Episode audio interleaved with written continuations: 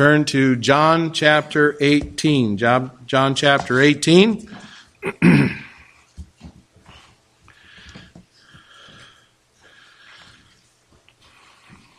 We're going to, uh, we've been in John chapter 18 and we're kind of not uh, really hitting verse by verse uh, quite. Uh, we're hitting section by section and we're going kind of back and forth here.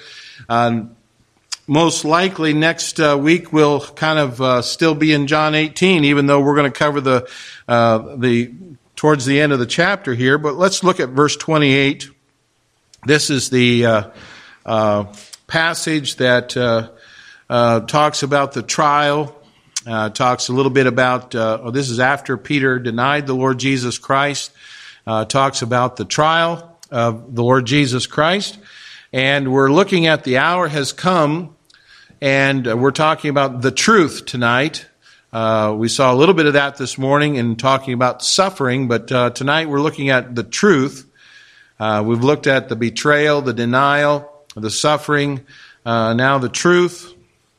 Notice beginning in verse 28, then led they Jesus from Caiaphas into the hall of judgment, and it was early, and they themselves went not into the judgment hall, lest they should be defiled, but they, that they might eat the Passover. Pilate then went out unto them and said, What accusation bring ye against this man? They answered and said unto him, If he were not a malefactor, we uh, would not have delivered him up unto thee.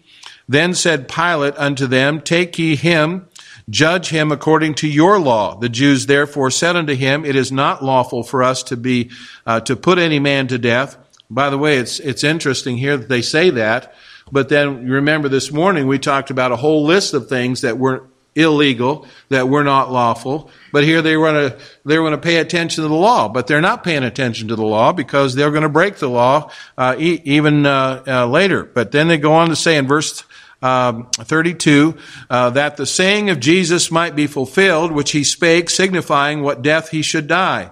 Then Pilate entered into the judgment hall again and called Jesus and said unto him, Art thou the king of the Jews? Jesus answered him, Sayest thou this the, thing of thyself, or did others tell thee of, of me? Pilate answered, Am I a Jew? Thine own nation and chief priests have delivered thee unto me. What hast thou done? Jesus answered, My kingdom is not of this world. If my kingdom were of this world, then would my servants fight that I should not be delivered to the Jews, but now is my kingdom not from hence. Pilate therefore said unto him, Art thou a king then? Jesus answered, Thou sayest that I am a king. To this end was I born, and for this cause came I into the world, that I may bear witness unto the truth. Everyone that is of the truth heareth my voice. Pilate saith unto him, What is truth? And when he had said this, he went out again unto the Jews and saith unto them, I find in him no fault at all, but ye have a custom that I should release unto you one at the Passover. Will ye therefore that I release unto you the king of the Jews? Then cried they all again, saying, Not this man, but Barabbas. Now Barabbas was a robber. All right, we have. Uh, looked at portions of this already, but tonight we want to again look at this passage and see how it records uh, some of the last intimate personal conversation that Jesus had with another individual before he was crucified. In this exchange between the Lord Jesus Christ and the Roman governor by the name of Pontius Pilate, uh, we see two men with opposing agendas. Uh, Pilate comes across as one who's agitated, having been placed in the middle of what he sees as a just a re- religious dispute between the Jews. And so you can kind of sense his sarcasm and his short answers, and it reveals to us his irritation. Uh, Jesus, on the other hand, uses this conversation to re- review his, reveal his true identity uh, to Pilate. And when he's asked if he was really the king of the Jews, Jesus pulls no punches, but answers in the affirmative there in verse 37. But then Jesus tells Pilate about his mission in coming to this world. It was of going to the cross and dying to bear witness of or to the truth. And at this point, Pilate asked him a question, kind of really out of pure cynicism. Uh, and he asked Jesus, well, what is truth? What is truth? It's a rhetorical question. and Pilate didn't really want an answer. You know how sometimes people ask you questions, they really don't want an answer, but they're just kind of asking the question because they're irritated, and uh, and that's what Pilate is. He's irritated here at this whole situation. He really didn't want to answer, but in essence, he was telling Jesus, "What is true for you may not be true for you." I don't know that he'd ever heard uh, the saying, "You say tomato, I say tomato." You know, uh, that's kind of what he was doing. He didn't really want to want to know what the truth was. He said, "Don't talk to me about truth, for truth cannot really because it can't really be known." People say that today. You can't really know truth. Uh, people will say there is no absolute truth. There are no absolutes. Uh, many, many people today are living on uh, just relativism. You know, whatever's truth to you, that's truth. Whatever's truth to you, that's truth. So here we find Pilate throwing away a glorious opportunity to come to know the truth for himself. He looked truth in the face. He refused to see it. He walked away and he's forever lost in his sins. We don't have any record that he ever got saved. And most likely he died and went to hell. I would like to take his question this evening and just think about this for a few minutes. I believe the Bible gives us enough information about truth so we can answer the question even ourselves. If somebody asks you, what is truth? Can you answer that question? Uh, in fact, you know, I'll take some text here that I will use to examine truth from just the book of John. You know, there are 222 verses in the Bible that contain the word truth. 22 or 10% are found in the gospel according to John. What is truth? Well, let's look at this book and find out what it is. Notice, first of all, the perception of truth. The perception. Again, verse 37 Pilate therefore said unto him, Art thou a king then? And Jesus answered, Thou sayest that I am a king. To this end was I born, for this cause came I into the world, that I should bear witness unto the truth. Pilate's question kind of leads us to believe that he really had no grasp of the truth. Uh, perhaps he was thinking, uh, his thinking was kind of uh, uh, perverted or uh, uh, affected by the empty philosophies of that day, the empty thinking of that day. Uh, that said truth was unknowable, it's unattainable, you can't really know truth. Uh, there were people back even in Pilate's day, Jesus' day, that were saying that. Evidently, Pilate had come to believe that, uh, as many in his day believed, that there is no absolute truth. And we're in the same shape in America today. We're living in a day when almost no one believes. Almost no one. I tell you, folks, we're in a very, very, very, very small minority. Uh, hardly anyone believes in absolute truth. You go ask uh, people in Spooner, and many of them won't be able to give you a good answer. In this nation, 67% of adults agree that there is no such thing as absolute truth. And much worse is the fact that 52% of born again Christians who say they're born again, that is, think truth is relative. Uh, that is, they believe that what is true for one person may not be true for another. According to uh, another survey, uh, over 75% of professing Christians cannot accept the idea of absolute truth. Listen, these are very sad statistics and it tells us that our culture has nothing in which they can believe. They can believe what they will, but there is, there is such a thing as absolute truth. Jesus himself in this passage stated that he came to bear witness to the truth. So what is truth? Well, the word which is translated here means that which is accurate or true in any matter under consideration. It's the opposite of that which is feigned or fake or fictitious or false. Now, I'm on. Okay, everybody following me now? I get accused of not turning the things sometimes, but we won't say who accused me of that. For instance, suppose I tell you there is the truth called the law of gravity. You believe in the truth of the law of gravity? You better, especially you guys that work on rooftops.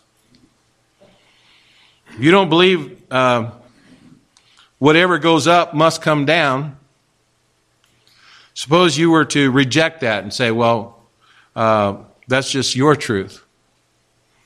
So you decide to test your theory and you uh, go up to the top of the building and you say, well, I'm going to jump off. Um, it won't take you long to learn that there is such thing as absolute truth and that it can be known. You know, when you're kids, you do some stupid stuff. We had a garage that uh, had our basketball goal attached to one end of it. The, the garage uh, was a double garage, and you went in this way, but on this side was a, a basketball goal. It was kind of a flat roof, you know. Uh, it didn't have a peaked roof, so it had kind of a flat roof, but the basketball goal was up above, uh, kind of sort of at the attached to the top of it. It was kind of a, and uh, sometimes my ball would get stuck behind the basketball board, the backboard. I'd have to get up on the roof to, to, to get it. So I'd get a ladder and I'd go up on the roof and I'd say, you know, it's only 10 foot. I can jump 10 feet. And I would. I'd jump off instead of going down the ladder. Uh, well, I knew that the law of gravity was, was, was working. I didn't go floating off into space. The law of gravity was absolute truth. Now, if I say rocks are hard, water is wet, and grass is green, right? If you don't believe that's absolute tr- truth, you say, well, no, to me, rocks are soft. Uh, water is dry. And grass is orange. Well, some places in the country it might be orange if it's not raining, but uh, you know, just because you believe it with all your heart, you sincerely believe that uh, you know rocks are soft, water's dry, and grass is orange, doesn't make it so, because truth is something that's always true. Uh, Abraham Lincoln once used a very clever ploy to teach some people about truth. Uh, they had come to him with a decision that was based on suppositions rather than on truth.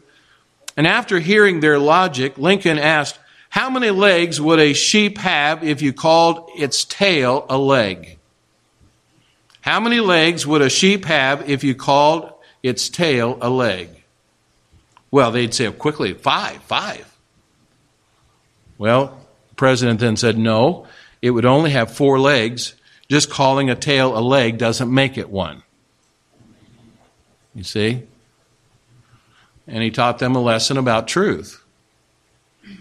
You see, I, for one, believe in absolute truth. I hope you do too tonight.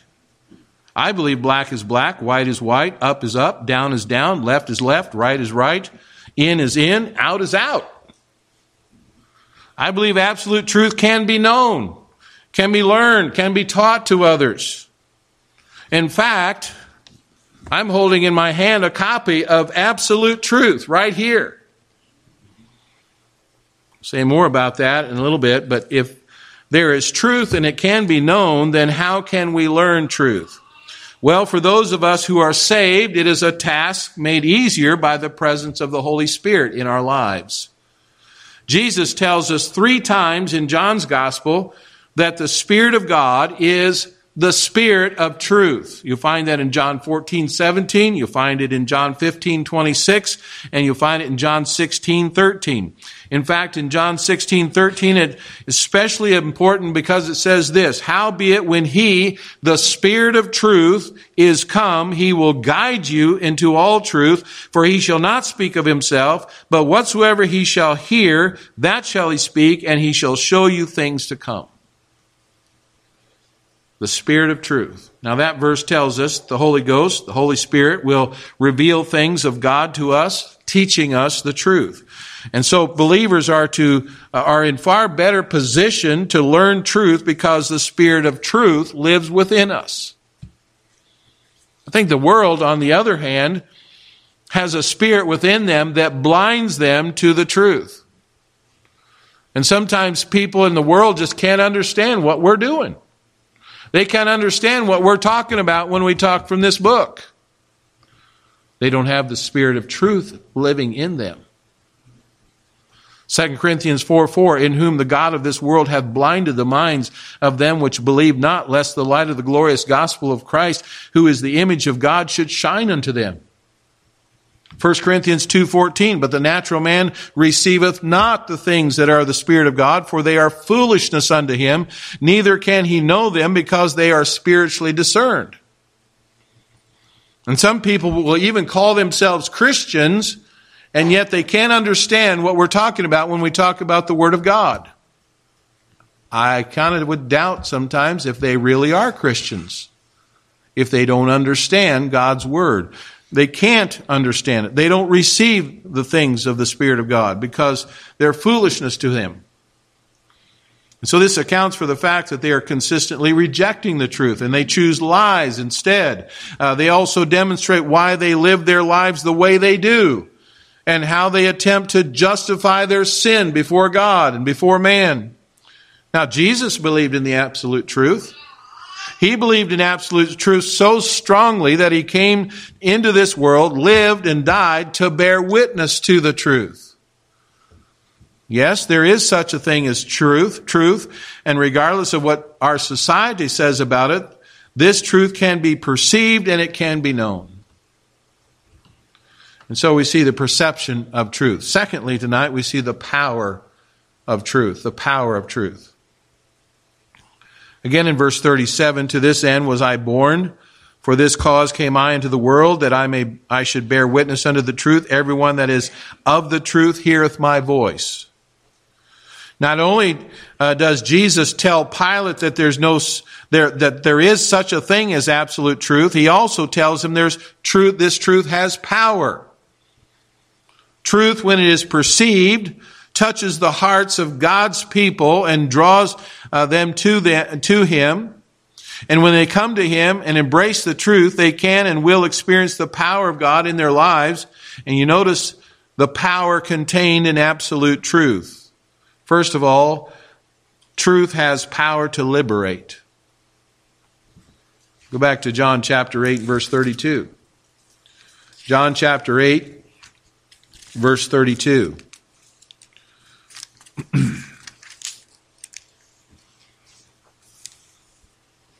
In John 8 32, it says, And ye shall know the truth, and the truth shall make you free.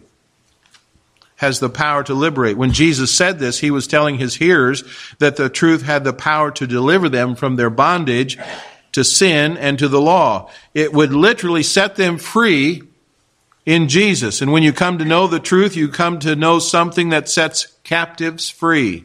It opens blind eyes. It heals broken hearts. It transforms shattered and ruined lives. It fills men with the love of God, the peace of God, and the joy of God. Someone might say something like this, oh, who, who, whoever said that truth shall make you free was a liar. I think people have said that, you know. Listen, that person doesn't know what they're talking about. The one that said that it, it is the truth and his mission was to set captives free. And I'm glad that I'm free tonight through the truth of the Lord Jesus Christ. Truth has the power to liberate. Liberate me from the bondage of sin and the law. Truth has the power to separate. John 17, 17. You just don't, you don't have to go very back very far, but we've looked at this verse already. John 17, 17, sanctify them through thy truth. Thy word is truth.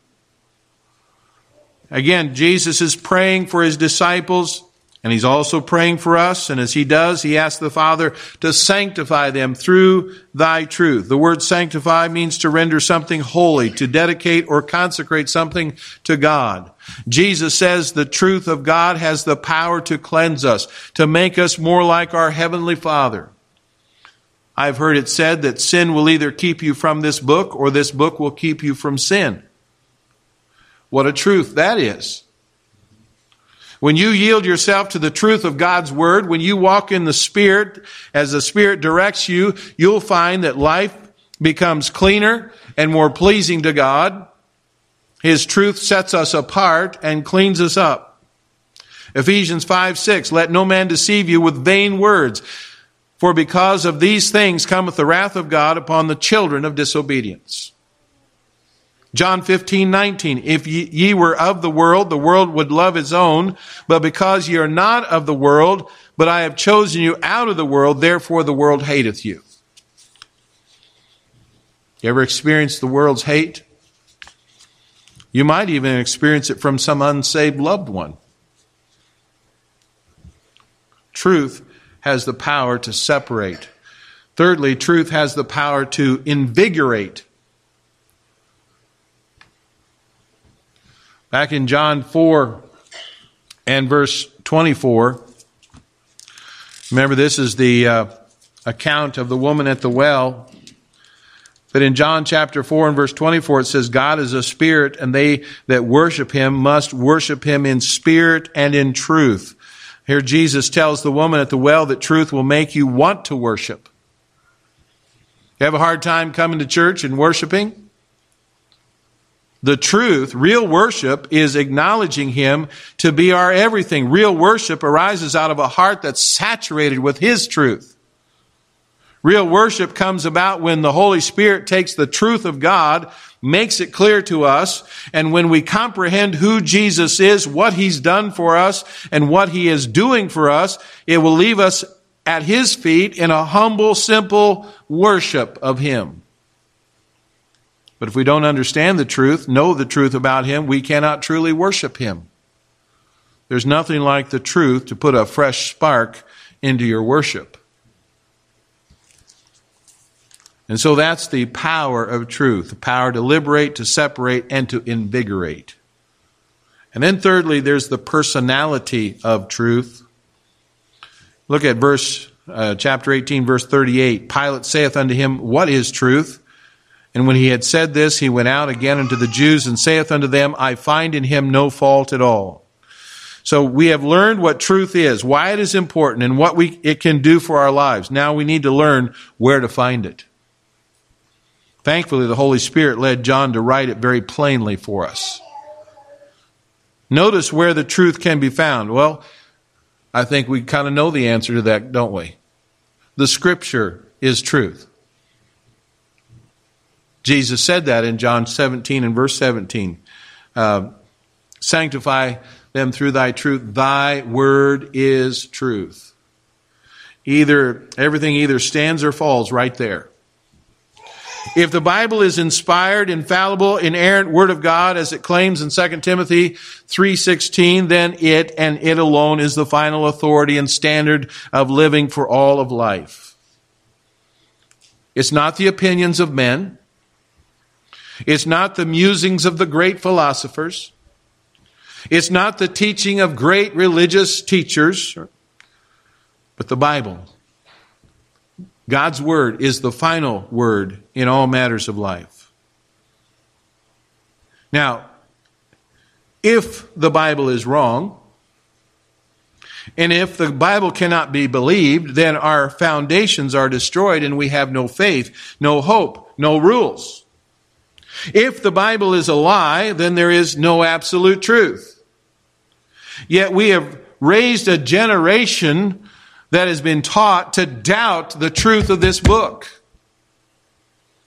When a child sits in a classroom and hears that the earth is billions of billions of years old and that a man evolved from a single celled organism over millions of years, the foundations have been destroyed. If God did not make man in his image, then it is not wrong to kill babies. That is through abortion. It's not wrong to rape. It's not wrong to matter, uh, murder uh, other people because we're all just animals anyway, right? If man evolved, then there is no sin. There is no right or wrong. There is no absolutes. You might as well live like you want to live because there's no hell. There's no accounting to God. There's no life after death. Uh, in the first 11 chapters of Genesis, they're not true. So you might as well just throw the whole book away. If God lied in Genesis 1 through 11, then he's not worthy to be trusted anywhere else in this book. If I can't trust him in Genesis 1 1, then I can't trust him in John 3 16.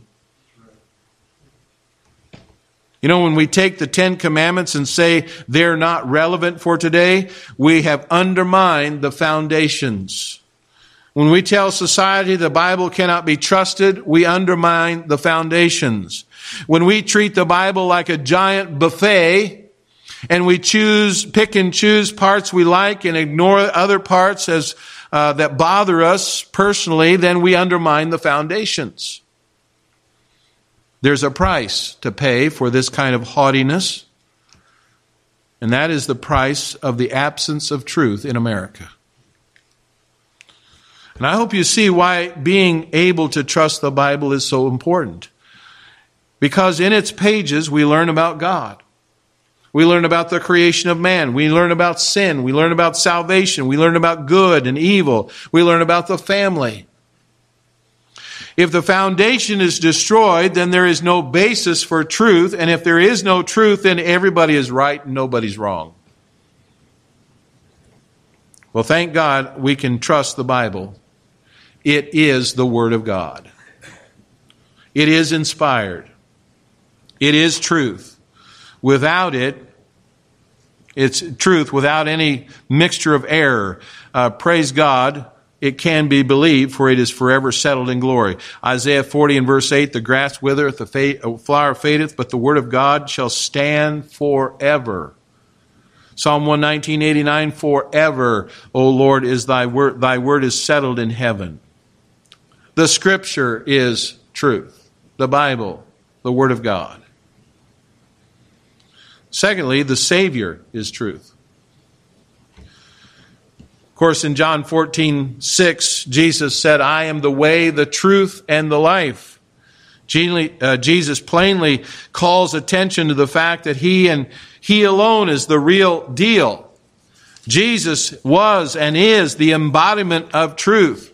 Uh, you go back to John chapter 1 and verse 14. Uh, uh it says there, uh, John chapter 1, verse 14. One of these days, this Bible is going to work for me. There we go. And the Word was made flesh and dwelt among us, and we beheld His glory, the glory of the only begotten of the Father, full of grace and what? Truth. Verse 17 For the law was given by Moses, but grace and truth came by Jesus Christ.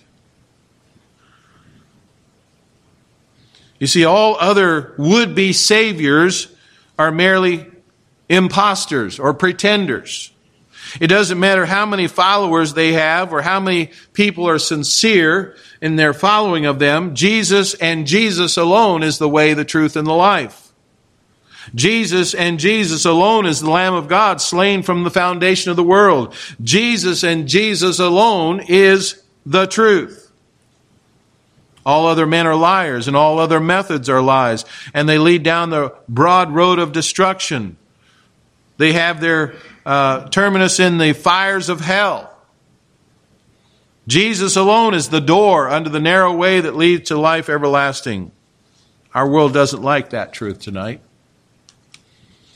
but it's still true, regardless of whether they like it or not. I know some of you older folks might remember this, but there were years ago, there was a called a TV show called The Dick Cavett Show. It wasn't worth watching, so if you didn't watch it, you didn't miss anything, okay? But the Archbishop of Canterbury was speaking with the actress Jane Fonda. So you can see how great a talk show it was. And the Archbishop of, said, Jesus is the Son of God, you know.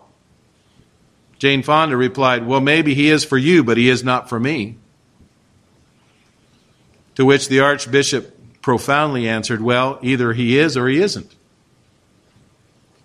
Now, by the way, there are those who say Jane Fonda became a Christian, but if you read what she believed, one would certainly doubt that she actually was saved. I think there's a misunderstanding that sometimes is conveyed that this woman became a Christian some years ago, and yes, she had a religious experience. Yes, she studied with some of the fundamentalists, but then she rejected it.